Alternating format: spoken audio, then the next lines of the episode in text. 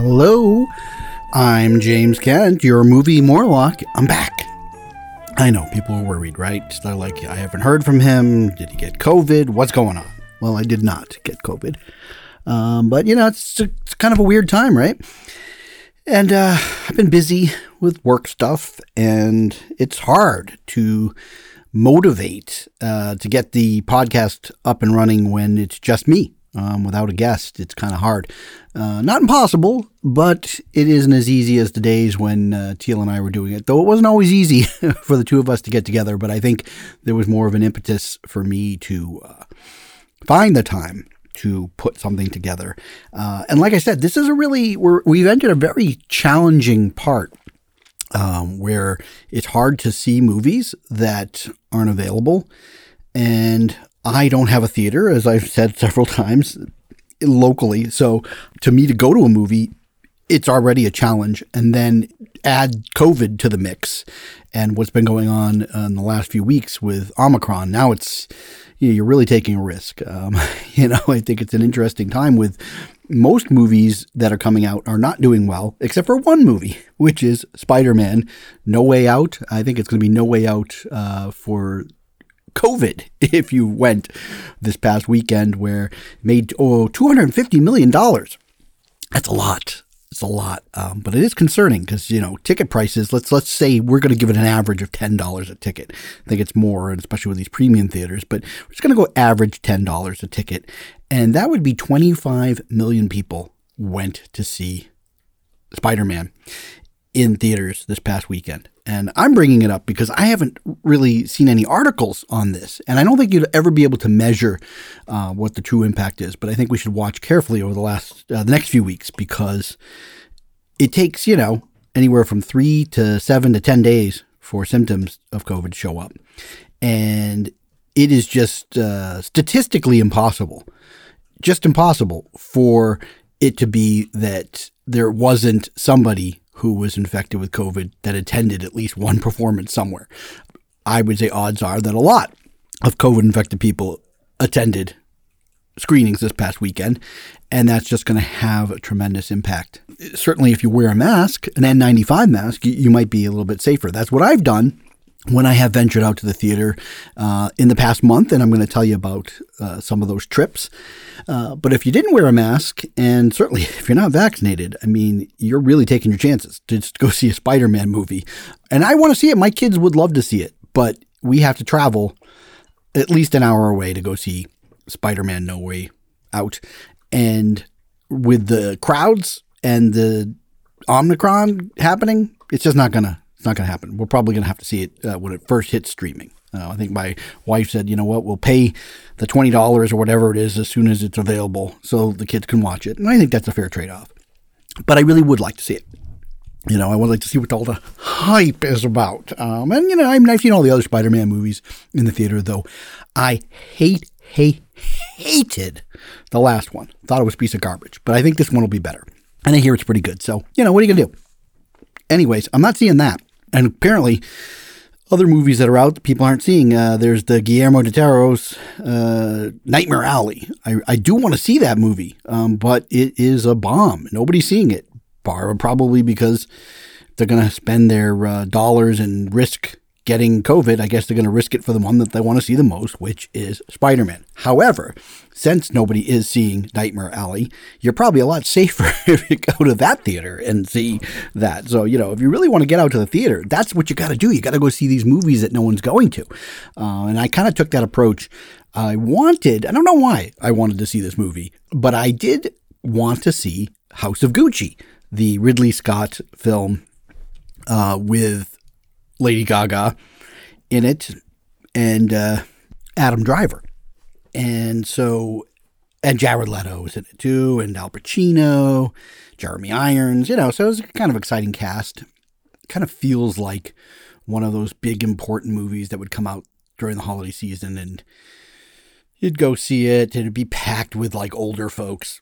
I went and saw it a couple of weeks, I guess, after it had come out, and I did have to go over an hour to see it. I went to see it in basically where Dartmouth is in New Hampshire. There's a little theater called the Nuggets Theater, and they have like a whole air circulation system that they install to make things safer. They also will only sell 50% of the seats, and when you get there and you pick your seat, they cross out seats around you.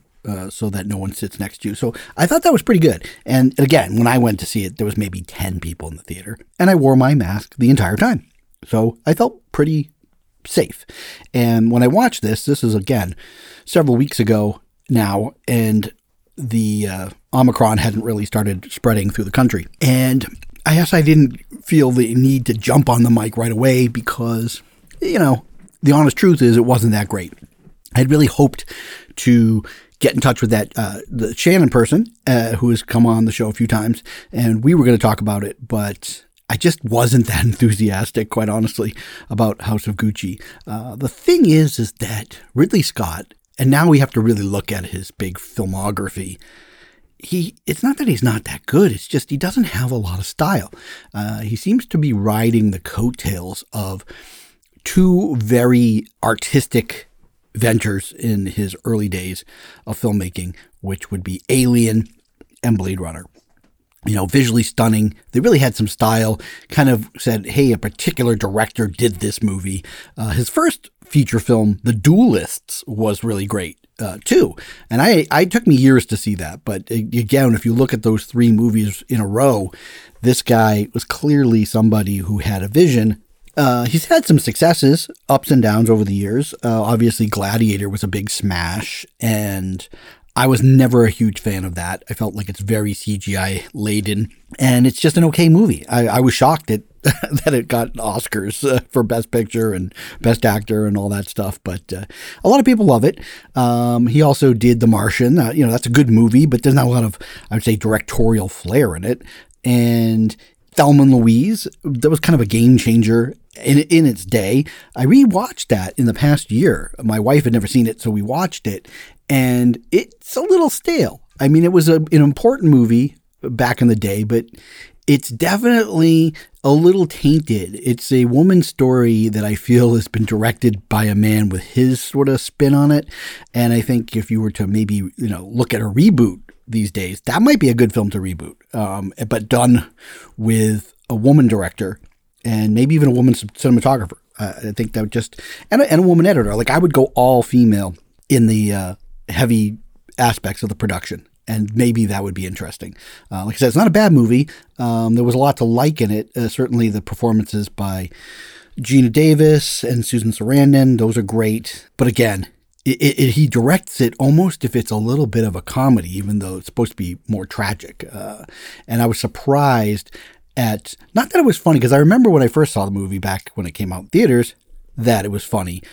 But now it just felt a little hammy in times, and it just it didn't feel like the right tone. So that was interesting that I would have that reappraisal. And then, of course, he made Black Hawk Down, and I do think that's a great film. I do think he showed a lot of technique for directing action. I do know that there's people that don't like that movie. I do, and I have seen it in the last couple of years and, again, and enjoyed it. But really, the last 10, 15 years, I mean, he's made a ton of movies, and there's a lot of stinkers in his filmography. And even worse than that, in some regards, is that they're just kind of mediocre. And I feel like that's where House of Gucci falls in. For a little bit, towards its beginning, there's a lot of energy, and I actually thought, hey, maybe Ridley Scott, he's back a little bit. He's found a little bit of fun tone, and it's an interesting, weird love story between Lady Gaga's character and Adam Driver's character, and you're trying to figure out, does Lady Gaga's character like this guy, genuinely fall in love with him, or is she, trying to get her heels into the cash? And that's when it gets a little bit murky as we go along. The movie then starts to kind of paint Lady Gaga's character as that bit of a manipulator, wanting power. And then, because the movie is 2 hours and 35 minutes, I think, it feels like, uh-oh, we've gone on too long. We got to hurry up and resolve this. And that's where I feel like the movie collapses, because it's building up to something. You start to see the downfall of the family, and then all of a sudden, Adam Driver's character gets sort of wise to what Lady Gaga's all about, and then he doesn't want anything to do with her, and then she's very upset, and she gets worse and worse as he's kind of saying goodbye to her. And that's kind of what initiates her wanting him dead. But the motivations are a little bit askew there, and I just don't really like it that much. And like I said, I can't give it a strong recommendation. Though I think Lady Gaga, I think all the performances are pretty good. Lady Gaga, I respect that she is carefully choosing roles in her career. She's not just taking whatever, and it's paying off. I mean, I thought she was sensational in A Star is Born.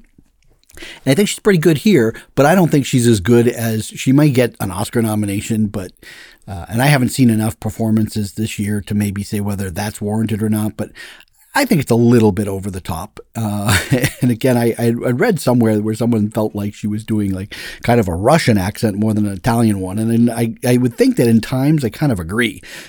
It's a little bit ridiculous. And I bring that up because that seems to be this theme that's going on in films these days about people that are one nationality playing another.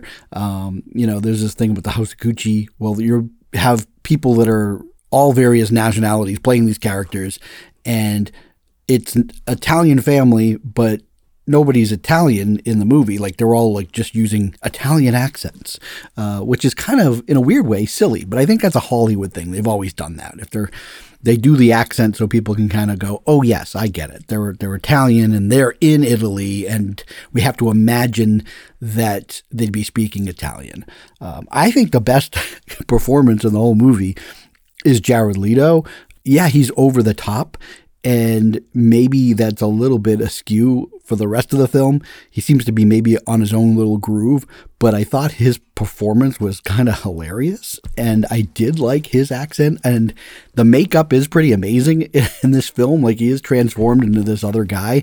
I don't know. It's a mystery of what he's doing in that movie. I actually feel like Al Pacino a little bit. He's over the top in a fun way. Adam Driver, I think he's pretty restrained and good in the movie. I mean, he is a good actor, but somehow I feel like him and Lady Gaga are kind of in one movie and everybody else is in another movie. And then I go back to the director, Ridley Scott, who just didn't have a good beat on what this film should be. He made that other film that I thought was pretty terrible about the Getty kidnapping, and this is maybe an improvement on that, but, again, Ridley Scott, he keeps making the films. He's in his 80s and he's still making them, but is he making any good ones? Not so sure. So the next film that I saw was Steven Spielberg's West Side Story. And I really wanted to see this film in the theater. I've been curious about it for years since I heard that this was a project he was going to undertake. And I was curious for these reasons, is that now Steven Spielberg, he was probably 73 when he made the movie, and it was supposed to come out a year ago. COVID delayed it, so he would have been just turning 74. Instead, this year he's turning 75. And, the reality is, how many more movies will Steven Spielberg make? No one knows, but it's certainly, he's slowed down over the years. That's a definite. I mean, he used to make a movie a year, or sometimes he'd make 2 films in a year. There's been a couple of years where he did that. And he'd for instance, in 1993, he does Jurassic Park, and then he follows that up with Schindler's List at the end of that year. In 2005, he did War of the Worlds in the summer, and then he had Munich at the end of the year. So sometimes he had a lot of energy and was doing, 2 films. That doesn't happen too much, and his production has been way off in the last several years, and that, makes sense. And, the product he's put out hasn't been the greatest. He made one film that I couldn't even get through. The only film of Steven Spielberg's that I did not see in the theater and had no desire to really see it and couldn't get through it was the BFG. So I think that was a sort of a miss. He made Bridge of Spies, I thought was okay, but it was just, mid-tier Spielberg. He made The Post, which again felt sort of like a TV movie. I mean, I don't think Spielberg was doing as well as he might have done with a film like that back in the 80s. And then he did Ready Player One, which wasn't bad, but it's not a movie you want to watch over and over again. And it sort of was another exercise in why are you making this movie? And realized that Spielberg may not have the pulse of what people want anymore. And that's just, it's a sign of where he was the idol for kids my age in the 80s. And, the idols, they grow up. And maybe Tarantino has a point about filmmakers when they get older, they're just not as good and he doesn't want to be that. So who knows? But I do think that Spielberg is a craftsman and he knows how to put things together. And I was very curious to see what would he do with a musical. I was just kind of surprised that West Side Story, it's a classic film. Of course, it's also a classic Broadway musical, but the film, it garnered 8 or 10 Oscars, and cinematography is great, choreography amazing, has great performances by Rita Moreno, and it's just very famous and iconic. And so that's a tall order because you have to say to yourself, well, why are you remaking this movie? What's new? What is it? Why does it need to be remade? I mean, older people are even my age, we've all seen the movie several times. And so why would we want to go out to the theaters? Now, of course, when he undertook this, COVID wasn't around, and it makes it even more of a question mark as to if you have got to go out to a theater, risk potentially getting this virus. Do you want to go see a movie that you could watch the original in your home anytime? And I think that's probably problem number one. For West Side Story. But I was very curious, again, what did he do, right? And then the critics seemed to like it. I think if the critics had hated the movie, I probably would have said, you know what, I guess I'm going to wait for the home theater because I don't want to risk getting the virus. But as soon as I heard that it wasn't doing well that opening weekend, on the Sunday, I was like, well, what if I go to a matinee? I bet it's not going to be very busy. So I went an hour away to a theater over the border in New York from Vermont. And it's not like a huge big theater. It has a nice screen though. And it was not very busy at all. I was right. So again, I felt pretty good and I had my N95 mask on. So I felt pretty protected. And I watched the film and I was, I guess I was pleasantly surprised. It's a really good movie. It's just enjoyable entertainment. It is, of course, the Broadway musical. There are a few changes. Some were made sort of to keep it a little bit more in line with the actual Broadway musical. And then others, it's just Spielberg and the person who adapted the screenplay, Tony Kushner, who's worked with Spielberg in the past. He made some decisions to kind of maybe correct some problems, some problematic moments in the original Broadway musical and movie. And of course, the movie, the original 1961 film, is very problematic because a lot of the actors playing the sharks, the Puerto Rican contingent in the story, were not actual Hispanic people or Latino or Puerto Rican. Especially the lead actress Natalie Wood, who didn't even sing in the movie, so she was brought on strictly for her star power. And when you're, caking makeup on actors to make them look more Latino, that's a concern, I would say. And so that has not aged at all well. But, the film is, I think a lot of people watch the movie, still enjoy it, and recognize that it was a different time. Though it does call into question. This is what happens to me. I watch these films and I go, what a terrible time. Why? What was going on in these producers' heads that they felt like you couldn't represent people the way they should have been represented? It was a really kind of horrible practice. And it just shows you what, I guess, a white male-driven studio system was all about, and that nobody even blinked an eye. So, yes, it could be corrected, but whether or not we needed a new West Side Story, I think that is definitely debatable, because even as I enjoyed this movie immensely and thought that it is a really high artistic achievement and that Spielberg, he hasn't been this good in years, I still recognize the fact that it probably didn't even need to be made. I mean, it's a lot of money to put out just so you could correct a few mistakes. And then, of course, there are people that want to pick the film apart because of what it still doesn't do. And I think this is where the problem I have is that people are arguing that, you know, Spielberg didn't do A, B, and C to make this film, I guess, more correct. You know, some of the actors are still not Puerto Rican. It's not an all Puerto Rican cast for the Sharks. And that, of course, is a spillover argument on In the Heights, where there was a lot of complaints that it didn't perfectly represent the community that the story was about. And there seems to be that very important contingent of people that really need to have full authenticity. And I think that somewhat ridiculous because, you know, Hollywood is Hollywood, and, you know, it's just not realistic in all aspects.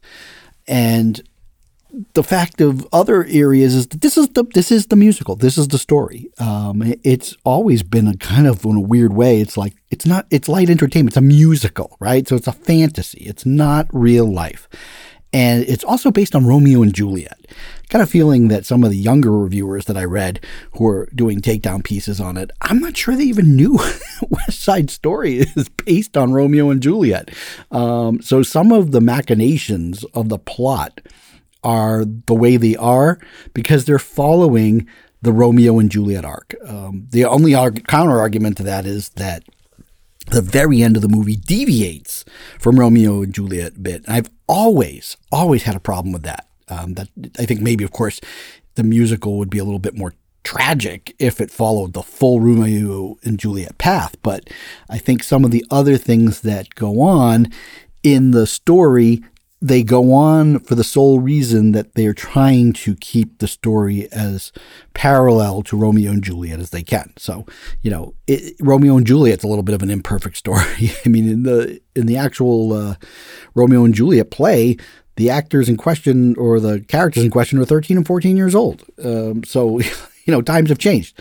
And that's always going to be the pill that you have to swallow with West Side Story, is that you have to buy in to the fact that Maria and Tony would find love at first sight.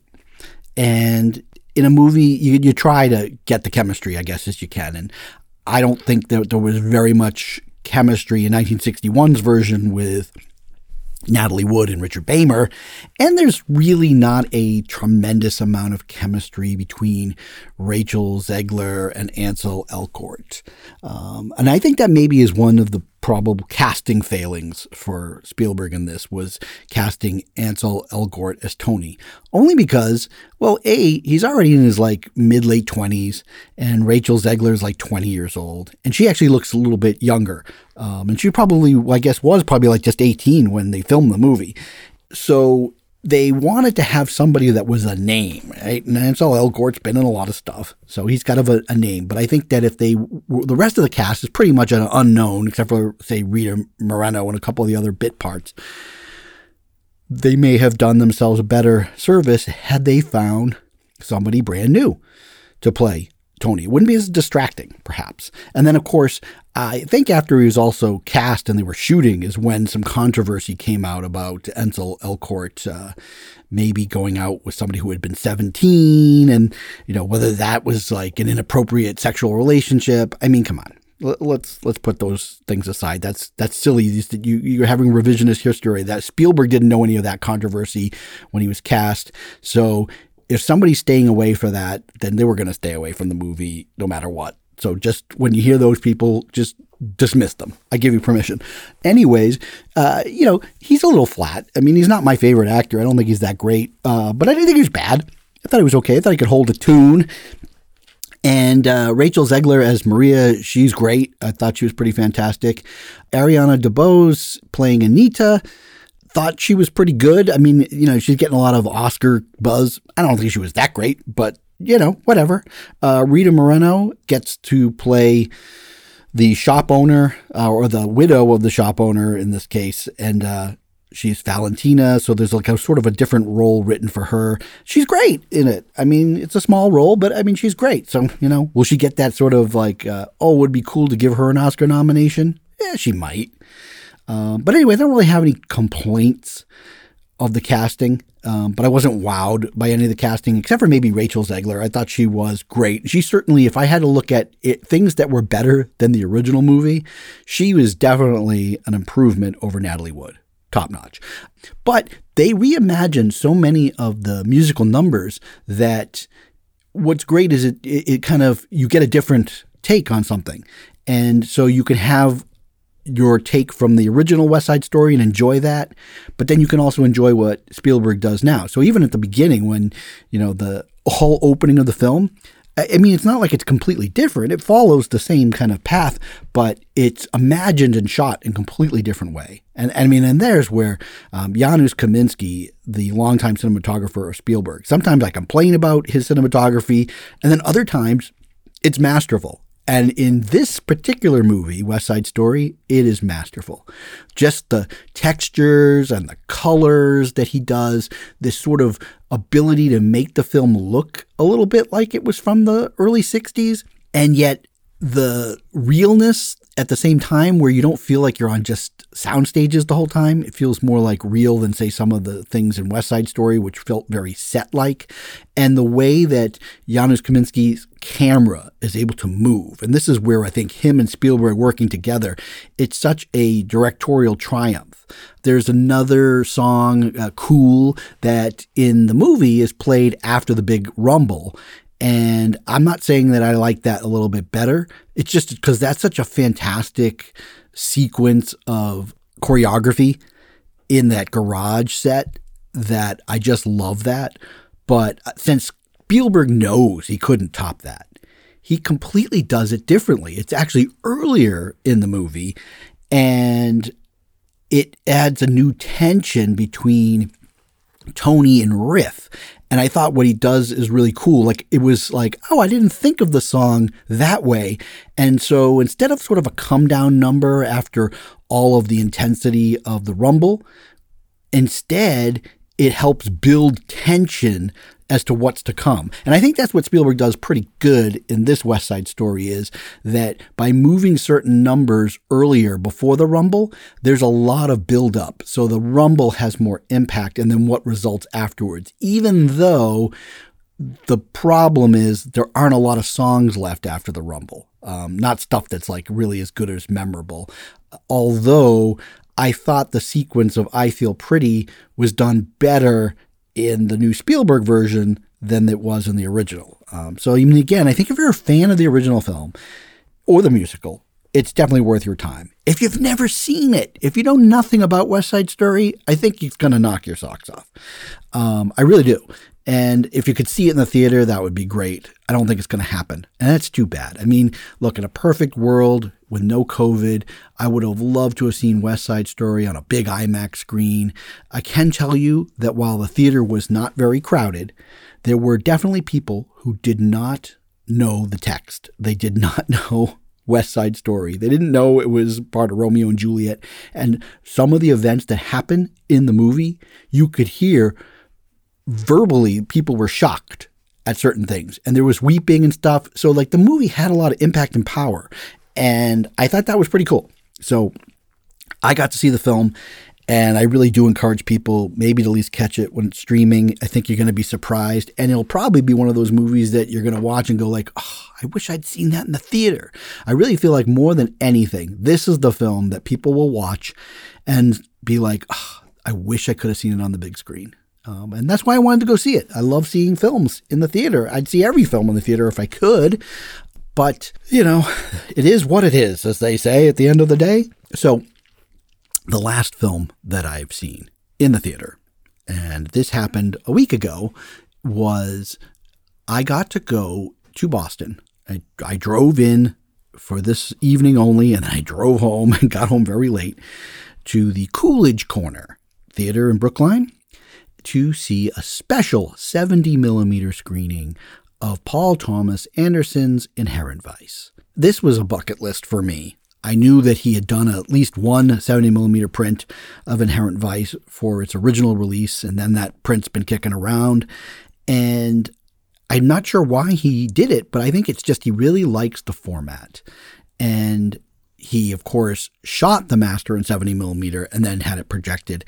And because of the intensity and the sharpness of shooting on 70 millimeter and then projecting it, those scenes between Philip Seymour Hoffman and Joaquin Phoenix, very close up, it was just, it's the most intense experience you're going to have in a theater, is seeing the master that way. So Inherent Vice was shot in 35. Why would he bother to do a blow up of 70? Like, what was the purpose? It's not a scope film. A lot of people misunderstand, well, wouldn't it have to be a widescreen movie for 70? No. As a matter of fact, if it's like a 2.35 film, that doesn't quite fit the aspect ratio of a 70 millimeter either. And so you either have to frame it so you lose some of the 70 millimeter in order to preserve the aspect ratio, or you do a blow up where you take off portions of the side. It's all very complicated. But if you have a 1.85 film, you can really approximate the 70 millimeter frame a lot closer, and you won't lose as much of the, you can leave some of the negative on the sides and keep the aspect ratio, and you get a nice big image. So what do you get? Well, you're taking 35 millimeter, you're doubling the size from 35 millimeter to 70, so you will see details sharper. If you have a big theater, and this is why 70 millimeter was created in the first place, is that for big theaters, projectors pretty far away, you lose brightness by the time the image leaves the projector and gets to the screen. Well, 70 millimeter allows more light to go through the celluloid, and so it's a brighter image. And for those big screens and the big theater, instead of it muddy, it's nice and sharp. The only way you're going to get that, 70 millimeter. And then, of course, the third most important thing is the sound, which used to be they would put magnetic strips on the sides, and you could have 6 tracks because you had all of that extra room with the bigger negative. You could leave space on the sides to have 6 tracks. That doesn't happen anymore, but what you can do, and what they do for 70 millimeter, is produce a special mix, a DTS surround mix, for the fact that if it's being shown in a theater that was used to projecting 70 millimeter, it can probably handle a representation of that 6 distinct tracks. So you get a sound that's very much like the intensity of the old mag strip 70 millimeter. So that's really cool as well. You're not going to hear the same kind of sound mix on a 35 millimeter film or these digital films because, you know, these little box theaters, they know they can't handle very much. So they basically do either a 5.1 or a 7.1 mix, and it's the frequencies on the top and bottom are cut off so that it doesn't blow out the speakers in these little tiny little multiplexes. Again, not the case of the 70 millimeter. So I really wanted to check out Inherent Vice. I saw it in the theater when it was first released. It came out only in a few theaters in December of 2014. And so January of 2015, I was still living in Massachusetts.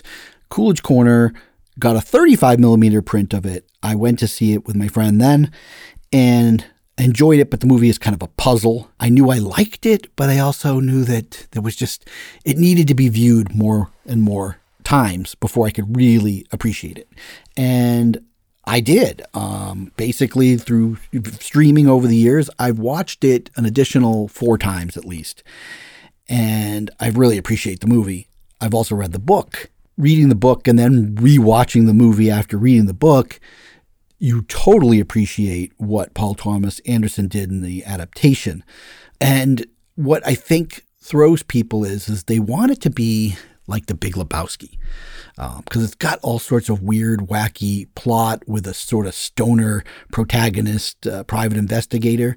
But the thing is that The Big Lebowski, though it has a few dream sequences in the movie, it's based pretty much in a weird, wacky, but real world.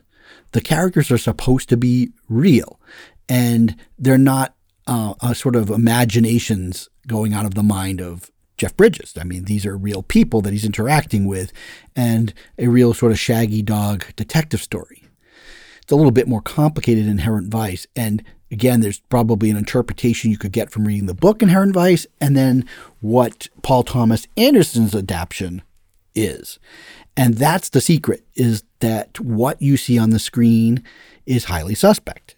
Joaquin Phoenix's character is a very unreliable narrator, and the movie itself is narrated by somebody who is a character in the book, but a figment of Joaquin Phoenix's imagination in the movie. The character is Sortilege, but he called her Liege, so Sortilege, I guess, is her name, and played by the singer Joanna Newsom. And the first time you watch the movie, it can be very hard to pick out the fact that she isn't real. She disappears from the screen. She may be in the car talking to him, and then she's gone in the next shot. And these are very subtle clues. What I like is Paul Thomas Anderson is not overtly telling you that this, that, and the other thing aren't real. But a lot of the names of the characters are not names that you would ever have in real life. The situations are just strangely askew. Somebody is talking and it sounds a little normal, and then they say something that's completely not normal. And what you realize is the main character is going through some sort of grief process. He's lost a loved one. In this case, he has lost the love of his life. Shasta Faye Hepworth, this character, shows up at the beginning of the movie, and she's going away on a trip. And then she seems to be missing and people are looking for her. Then she kind of comes back. But once you've seen it a few times, it becomes fairly obvious that this is a person from Joaquin Phoenix. He plays this guy, Doc Sportello, Larry Doc Sportello, Private Eye, and Stoner Hippie. And it's pretty clear that she's probably not alive and that something bad happened to her. And the journey that we're actually taken on is a mishmash of him trying to sort through what happened. It's very unclear a lot of times exactly what has happened. There's various people that have sort of tragic events like him in the movie. There's a character played by Jenna Malone, Hope Harlingen, and she's looking for her husband, Coy Harlingen, and they are like ex-heroin addicts. He is supposed to be dead, but maybe he faked his own death. And so Doc goes looking for him. Everything seems to be tied up somehow with the other person he's looking for, Shasta Faye Hepworth, played by Catherine Waterston. And again, that story is parallel to his story. And it's a mishmash of like, again, perhaps these are not real people, but they're sort of a substitute for him trying to find Shasta Faye Hepworth and discovering that she was murdered. Again, there's like 5 different plot developments, all kind of mishmashing. There's a great performance by Josh Brolin, who plays this cop, Bigfoot Bjornsson. And the question is, again, he also is dealing with some loss, but it also is a question of whether or not he and Joaquin Phoenix, who seem to be kind of a yin and yang and they're at odds with each other, but they also have an understanding, there's a potential that they're the same person, that Bigfoot Bjornsson is a part of Joaquin Phoenix's subconscious as well. So who is the real Doc Sportello? It's not entirely sure. Again, Paul Thomas Anderson is not here to wrap up things for you, and that makes this movie a super, super puzzling challenge. I just love taking the challenge because along the way, even if you decide not to kind of go with that weird interpretation that everything is subjective and you're not sure exactly what's going on, you can still enjoy the movie. I mean, there is a plot that kind of gets wrapped up, but I think that what really confuses people is the fact that by the end of the movie, it unravels and it's a little bit more sinister and dark. And people, I don't think, like that. They don't want things that aren't wrapped up or easy to digest. So it's a very weird movie.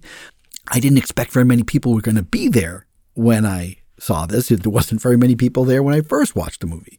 But much to my surprise, and I don't know if it was necessarily a pleasant surprise, but the Coolidge Corner Theater, their main house, has got to be about somewhere in like 450 to 500 seats. And there was a good 300 plus people there. by the time the movie started. So there's a huge crowd. And of course, with COVID raging, that wasn't necessarily what I was planning for. But I did wear my mask, my N95 the whole time. And also the Coolidge Corner does a really cool thing where you had to show proof of vaccination to go there.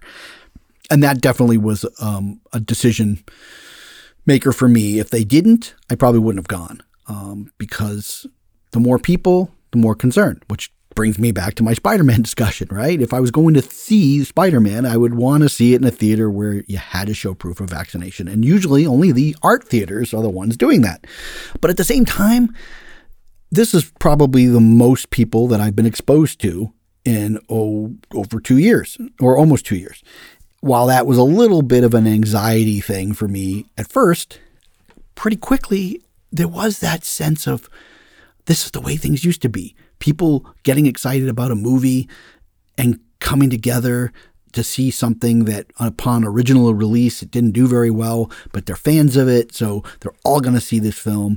And that made an exciting, sort of unique communal experience.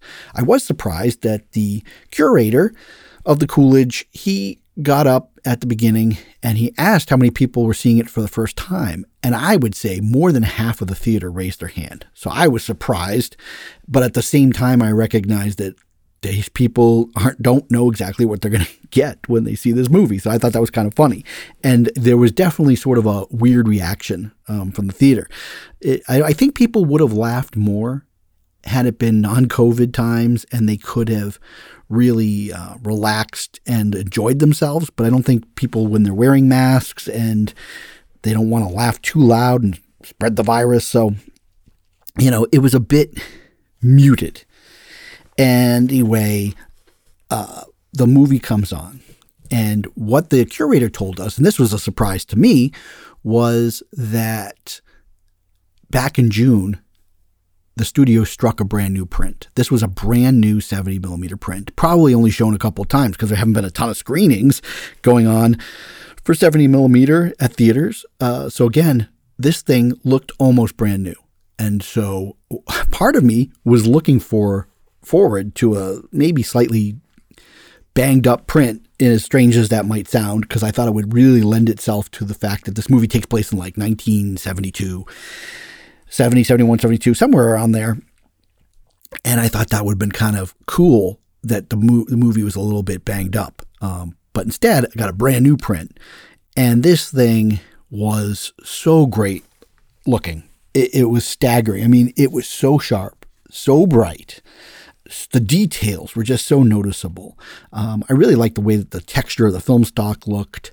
And you really felt like you were seeing, a film. And I think that's what was so cool. And one of the things when you see a movie projected on 35, especially these days, you're so used to seeing a digital projection that you're first kind of shocked by the flicker that you get. And it almost feels like a mistake because, for years, that's how we saw movies. And now we're not used to that. And one of the benefits of 70 millimeter just so happens that it reduces that flicker. So what you were getting, in a sense, was you were kind of getting the feel of digital, but yet you see the resolution and the look of film. And so 70 millimeter in terms of K, let's break it down to what people understand, right? They kind of understand what 4K is when they think of digital, right? For most projectors, when they first started coming out, were 2K. And there's a lot of local theaters that still have 2K projectors. 4K came out, and that's probably what most theaters have now. If you go to a Dolby Cinema, they kind of use dual, 4K projectors, give it kind of like an 8K feel, so that's pretty cool. I've been to see one Dolby Digital experience. That was the last John Wick movie, and it was pretty great, I gotta be honest. And I think that if you get Laser IMAX, which is where I used to go, and they have not reopened. This has been in Reading, Mass, and they've not reopened since the pandemic. They have dual 4K laser projectors. So that's a pretty great image. So 8K, right? That's pretty amazing. That's got to be better than film, right? Well, that's about the equivalent of, better than 35 millimeter film if you have 8K. But 70 millimeter is the equivalent of 12K. So think about that. You're still getting a better image. It's more intense. I would still wager that the majority of people seeing the movie probably were like, I don't know what the big deal is of the 70 millimeter. And that's fine. I don't know if this movie is like, you know, it's not filled with visual effects or anything. It's just kind of a different experience. The sound was certainly more intense in different spots of the soundtrack. It just had that 70 millimeter sound, which is really cool. But I just thought it was a fantastic presentation. And the fact that the movie is very subjective and dreamy-like in a very subtle way, I think the 70 millimeter enhanced that. It kind of burns those images into your brain so that, like, when I was taking the 3-hour drive back home, I couldn't get the movie out of my mind, right? It just was playing over and over again. I think it's a very powerful movie in that regard. It's not a movie for everybody, certainly. Even if you're a big fan of Paul Thomas Anderson, it's definitely one of the weirder ones. It's one of my favorites of his. Really, really liked it. And it also reminded me, again, how I enjoyed seeing Licorice Pizza about a month ago and seeing that in 70 millimeter. And again, it's just great that someone like Paul Thomas Anderson recognizes that there's a cachet that you can present this film in 70 millimeter and kind of make it special. And we kind of need that right now with film going. To see these movies, you want to have a little bit of extra reason to go out and see it in the theater. And so in about a few more days, Licorice Pizza is going to be out. It will be in 70 millimeter in a bunch of spots. And it's going to be a trick. It's going to be tricky for people to decide whether or not to go out to a theater and see it. Certainly if you're younger, you're probably going to be like, yeah, screw it, I'm going to go. And, you know, good for you. You're a little bit older, it's going to be a little bit more of a question mark. I can't tell you you're going to be safe. Certainly, if you're going to go, try to pick a theater that's going to require vaccination and then wear an N95 mask. It's a pain, but you wear it and you're probably going to be good. So that is my particular advice. But meanwhile, House of Gucci, you know, not a bad evening to watch it. It'll be on streaming soon, so check that out. West Side Story, shame that it's not doing well. I understand it. Like I said, what should the movie have been made? I don't know, but it is a fantastic movie. It was a great experience. Certainly, if I saw more movies this year and could put a top 10 together, it would be absolutely in my top 10. So when that comes to streaming, you should check that out. And then Inherent Vice is probably streaming somewhere. It's a great movie. It's a complex movie. It's a challenge. I think if you go in and question everything you're watching while it goes on and not taking any of it for real, that is going to be a way to unlock its secrets. And then meanwhile, in a few days, Licorice Pizza is coming out, and I'm hoping that Shannon, you're out there. If you're listening, when you see it, and I know you will, we got to go talk about it, because it's definitely a movie that I want to talk about with somebody who has seen it. Anyways, you can always get in touch with me at moviemorlock@gmail.com. Check me out on Instagram, and you can catch this on Apple Podcasts, Spotify, wherever you get your podcast. Well, if you're listening to it, you found it somewhere. But certainly spread the word. If you like me, I'm going to be back in the new year. Definitely going to continue doing some episodes. I wanted to do it every week. I just don't know if I'm getting there every week, but I'm getting there. All right. We're getting through it. You know, maybe 2022 will be a better year. We don't know. All right, people, have a great holiday and a safe holiday, please. It's a serious business out there with the COVID, and I want you all to be as safe as you can. So if you're not vaccinated, well, you're probably not listening to the show anyway, but if you're still listening and you're not vaccinated, for God's sakes, kids, get vaccinated. Get the booster. That's another thing. My wife works in healthcare, and a lot of the breakthrough cases are people that didn't quite get their booster yet. So get that damn booster. Get it. All right, everyone, the Movie Morlock signing off. Later.